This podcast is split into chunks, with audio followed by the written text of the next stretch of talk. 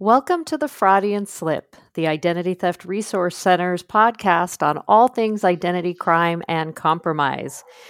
On today's episode, we are changing things up a bit. Let's consider this Fraudian Slip unscripted. And I'm going to take the opportunity to be your host, and my co host will be none other than our COO, James Lee. And today, we're going to talk about the why. Why should you care about these issues that we're so passionate about? And why do we care? Why do we do this every day? And and talk to all of our lovely listeners about these important, often technical aspects. Today, James, we're going to get a little touchy feely. So uh, buckle up and let's have that conversation. Are you looking forward to it? I can hardly wait. I am giddy with anticipation. you know, I do think it's important for us every once in a while, especially again, we get very technical and we talk about a lot of the different aspects that identity crimes and compromise um, touch. And sometimes it's important to step back and think about your why.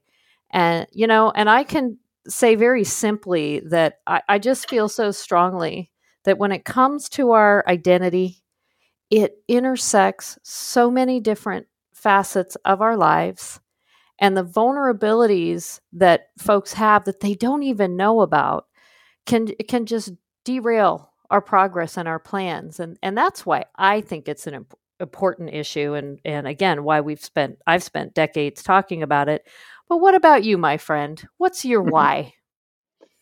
Um that's a great question um, as as as you know, and any of our regular uh, regular followers know, I am a bit of a geek. Uh, always have been. You know, I I grew up watching James Bond and and the original Batman, and there there I have never met a gadget that I didn't like and I didn't want. And over time, you know, that turned those those those those technologies inevitably turned to to data. They turned to information and I was always fascinated about the connection between people and information and how it can be used for good.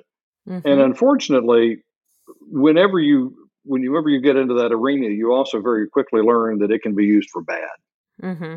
And so, in in my career, when when I worked for a company where we were a very much a data centric company, we sold data for, to for use in making decisions. And and you saw many many good things come from that, but you also saw the dark side of it. And so my passion today is to make sure that people two things make sure people have um, what I believe is a fundamental right, and that is to a free and unencumbered identity that is theirs and theirs alone, and that that they can use that uh, for their benefit without fear of someone else, you know, getting to their identity first.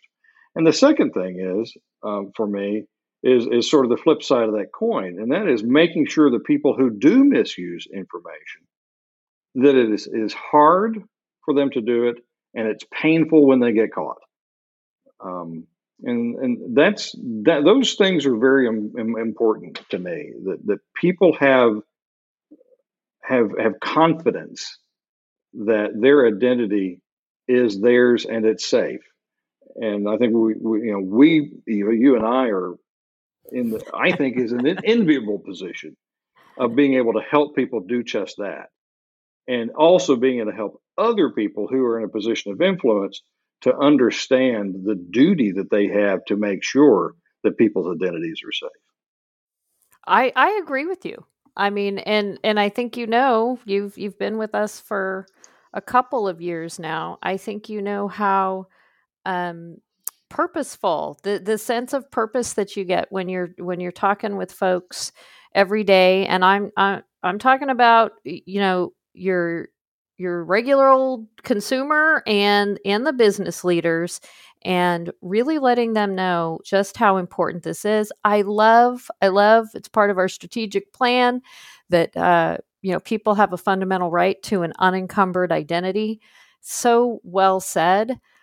Um, I think we have so much more work to do in the area of just educating folks on what does that actually mean because i think there is uh, there continues to be a lack of understanding of how intertwined all of these pieces are in our daily lives. And uh, folks will will discover that when they are a victim and they've had an issue they will all of a sudden understand just how impactful uh, you know the uh, the uh, taking over of a social media account and having those those credentials that you know uh, misused and then having the account out of their control and they see how it just uh, touches other aspects of their life and we've got a lot of work to do my friend.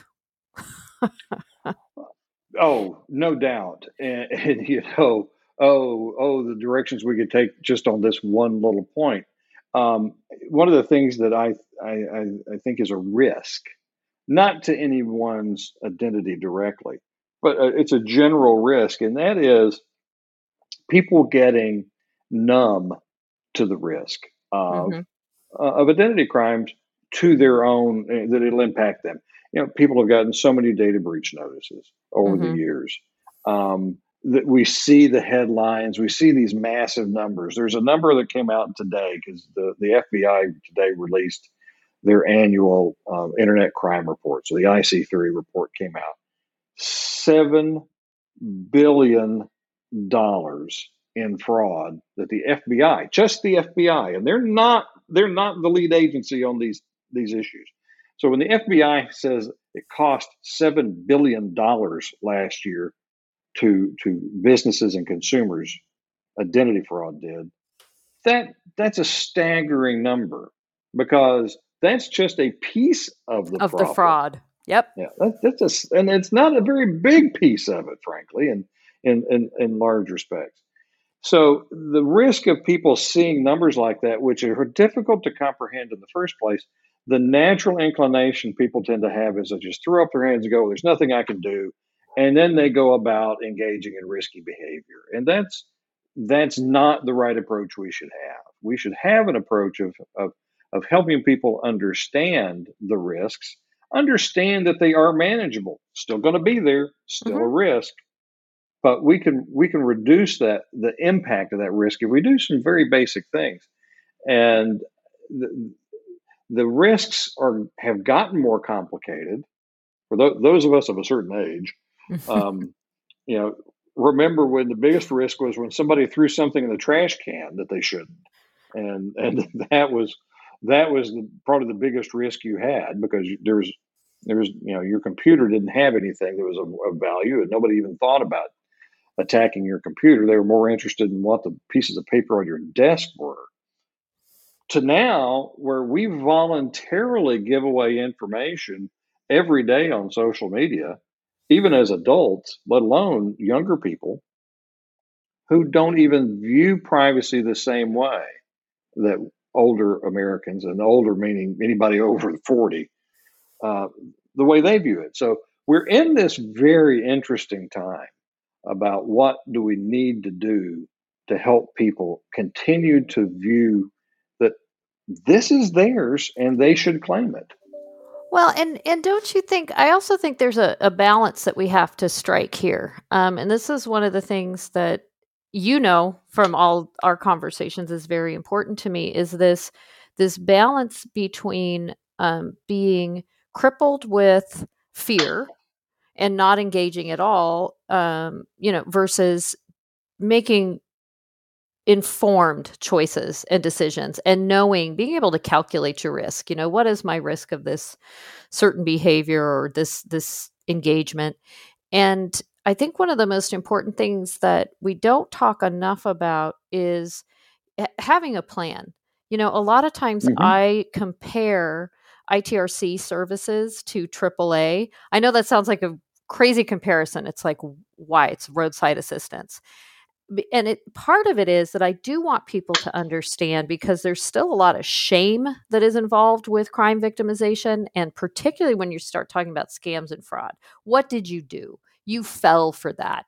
You believed that you know how did how were you somehow a party to complicit? What you know what behavior did you engage in that that led ultimately to your being victimized? And i and i want us to step away from that uh, and and be very conscious of the fact that we shouldn't be ever shaming victims. And at the same time i want people to have to your point confidence in in our systems and be able to engage there are a lot of good things that can come out of online and digital engagements i know when my my mother was convalescing from her surgery uh, a couple of years ago um, boy, she was active on Facebook, but it made her feel very, very connected when she otherwise was not. So there are really good, you know, use cases and legitimate uses out there. So I want people to think about having that plan because just like with AAA, if I'm driving and out on the road, I can't prevent a flat tire. I can drive safely, you know, watch the road. There are things that I can do to minimize my risk of it, but I can't necessarily prevent it. So when the worst does happen, I need to quickly know how to resolve it and where to go. And I do think that's a crucial role that ITRC needs to play. Um, that just, you know, having a plan. And I think so few people think about that. And there no. wasn't a question there, right? I well, I'm a terrible hmm. host. I told you guys it was unscripted. well, you're yeah, that, you but you'd you'd make a great lawyer because you just you, you you you lure someone in and you they they want to say something after that without ever asking the question. You know, uh, That's the uh, investigator uh, training. Yeah, yeah. The uh, well, and this is the the, the good thing and the bad thing about the both of us is you know you don't have to you don't have to do anything other than just tell us to talk and we can fill the time. yeah, you don't have to ask me a question in order to get me to talk. yeah, just topic and off we go. Um, well, yeah, the, but the, those are those are all good points, and you know, I think what another thing that is has changed over time um, that makes this uh, addressing this issue more complicated is the line between an individual's identity and the line between a small business identity may not even exist anymore. And it's certainly fuzzy um, where uh, because between you know gig workers who maybe they're Uber drivers, maybe they have you know they they have an Etsy marketplace, maybe they have you know they sell things on on Facebook or some of the other social media, Instagram, um, where those identities when they get compromised and they're compromised frequently it it impacts their livelihood in ways that we haven't ever really had to deal with before. Yeah, the and division. Now, I agree. The division between your your personal and your and business is it's been blurring for a long time. But when it comes to small business and and identity, you're right. It may not exist anymore. The line yeah. may be obliterated. Yeah. The, so the, the, the, this concept of a solopreneur, you know, the, where you're the you are the you're the business owner you're the chief cook and bottle washer. There's probably nobody but you or maybe you have one or two other employees and they're probably family members or friends. That becomes very uh, that becomes a lot more difficult to separate out when there's mm-hmm. a problem. But because there's money there that means the bad guys are more interested in in that kind of uh, uh, that kind of an identity um, well, and and even look at the the PPP loan fraud that we saw. Even you know the government had a platform, a process in place for you to get loans for your business, uh, even if you didn't have an EIN or you know you weren't incorporated or an LLC. The identifier is the social security number of that solopreneur of that uh, you know whoever filed the the fictitious business name statement. Mm-hmm. Well, and you know, our our advisors at our contact center who work with crime victims every day, they're a little bit frustrated right now because it's just the sheer volume of, in particular, Instagram. Mm-hmm. Um, you know, people who rely on Instagram for um, their income, whether it's all of their income or some part of their income, you know, but they are influencers, and those people are being targeted. They're being targeted um, both for their individual. They're trying to get money from them individually, but then they're also replicating the scam across all of their contacts. That's not something we've dealt with uh, historically, at least at scale. Those kind of things always happened. You know, they, we used to call them. Um, oh, what were the, the, the the chain letters? You know, we used to go. you had chain oh, letters. Yeah. Remember? Remember yes, those? Uh, yes. And and that that this is this is a modern take on something uh, that's similar to a chain letter, where you you know you get money from the first person and they give you the names of all the other people. Except now we've made it easy. We've made it digital, and it does. You don't require um, the active participation of the, of the, victim. of the first person exactly. Yeah. that chain of victimization just just continues. And this is a great uh, place for a, a psa um, anyone listening please please please don't share that multi-factor authentication code or otp code the one-time password. Please don't share it. That is the activity that is the fuel for these account takeovers. Folks are being talked into sharing those because whatever the reason is, it sounds so legitimate. But say it with me, James, there is no legitimate reason no. to ever share that OTP code with anyone. All right, back to our regularly scheduled programming. yeah.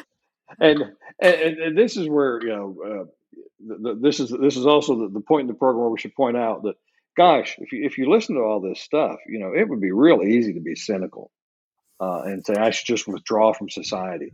That's not the answer either. No. The, the answer is to just do some basic due diligence. And it's okay to tell people no. We don't always you know we're we're human beings by nature and we don't like to make people uncomfortable. As as um, as Americans, we are a very giving people. We like to help people. We mm-hmm. like to be engaging with. We're very social. We're a social country. We're social creatures. But it's okay to say no. It's okay to say I'm not going to share my passwords with you. I'm not going to share my two factor or multi factor authentication, my one time password. I'm not going to give you that kind of information. And it's okay that when you see, you know, if you if you if you get that text that you didn't recognize, it's okay to ignore it. Yep, it's okay it's to okay hang up to, the phone. Yeah, and say it's no. Okay to, yeah, it's okay to hang up the phone. You know, ignore the text, you uh, know, delete the email, all those things. It's easy to the reflex. It's just oh, let me click on that. Just just yeah, take a deep breath count to 10, whatever it is, what do you need to do to recenter yourself? And then contact the people who, if it's legitimate, contact them yourself and confirm that that text, that email, that phone call, that whatever it is you got is real. You know, adding to that, because I agree with everything that you said about uh, uh us being uh, social and helpful. You know, we don't want to be rude, and we are a, a helpful people. We we like to do those things, but I also think we have this unique blend of wanting to be helpful, and then we have this uh, American hubris. Uh, I am. I would never fall for a scam. I'm. I'm smarter than that. I am not. I'm not vulnerable to social engineering. Someone can't talk me into doing something I don't want to do. I'm not that weak. And I think when we fail to admit to ourselves that everyone is is vulnerable to the the messaging that we get um, you know even advertising. Look these things work. There's there's billions of dollars invested into seeing what makes us tick and what's going to resonate with us. And so we are vulnerable to those things. We are influenced by the messages that are put out there. And we have to acknowledge that. So I think walking that that balance between um, acknowledging that anyone can become the victim of a scam or an identity crime or or even get talked into sharing something that they should that they really shouldn't in hindsight realize they shouldn't have shared at the same time to your point there are things that we can do that little bit of due diligence that being a little bit more thoughtful about how we can engage. So it's it's finding the balance of acknowledging that the vulnerability exists and you're not immune to it but also acknowledging that there are some things that I can do to minimize my risk and you know here they are here are the things that I'm going to do. And uh, now we've solved the world's problems so let's just go out and do that. Sounds like a plan. I'm all for it Well, I think we have covered the why. And uh, again, dear listeners, I know this was a little bit of a different format and we have digressed. Uh, but every once in a while, I may ambush James and do this. Yeah, maybe, I don't know, maybe once a year. And we'll have these conversations about some of the the deeper and less technical issues because I think they're important and have a role to play as well. Thanks, Eva. If you think you've been the victim of an identity crime or want to avoid becoming a victim, you can speak with an ITRC expert advisor on the phone. You can chat with us live on the web or send us an email during our normal business hours. Just visit us at our new website at our old web address, idtheftcenter.org, to get started. Be sure to join us next week for our sister podcast, The Weekly Breach Breakdown. Until then, thanks for listening.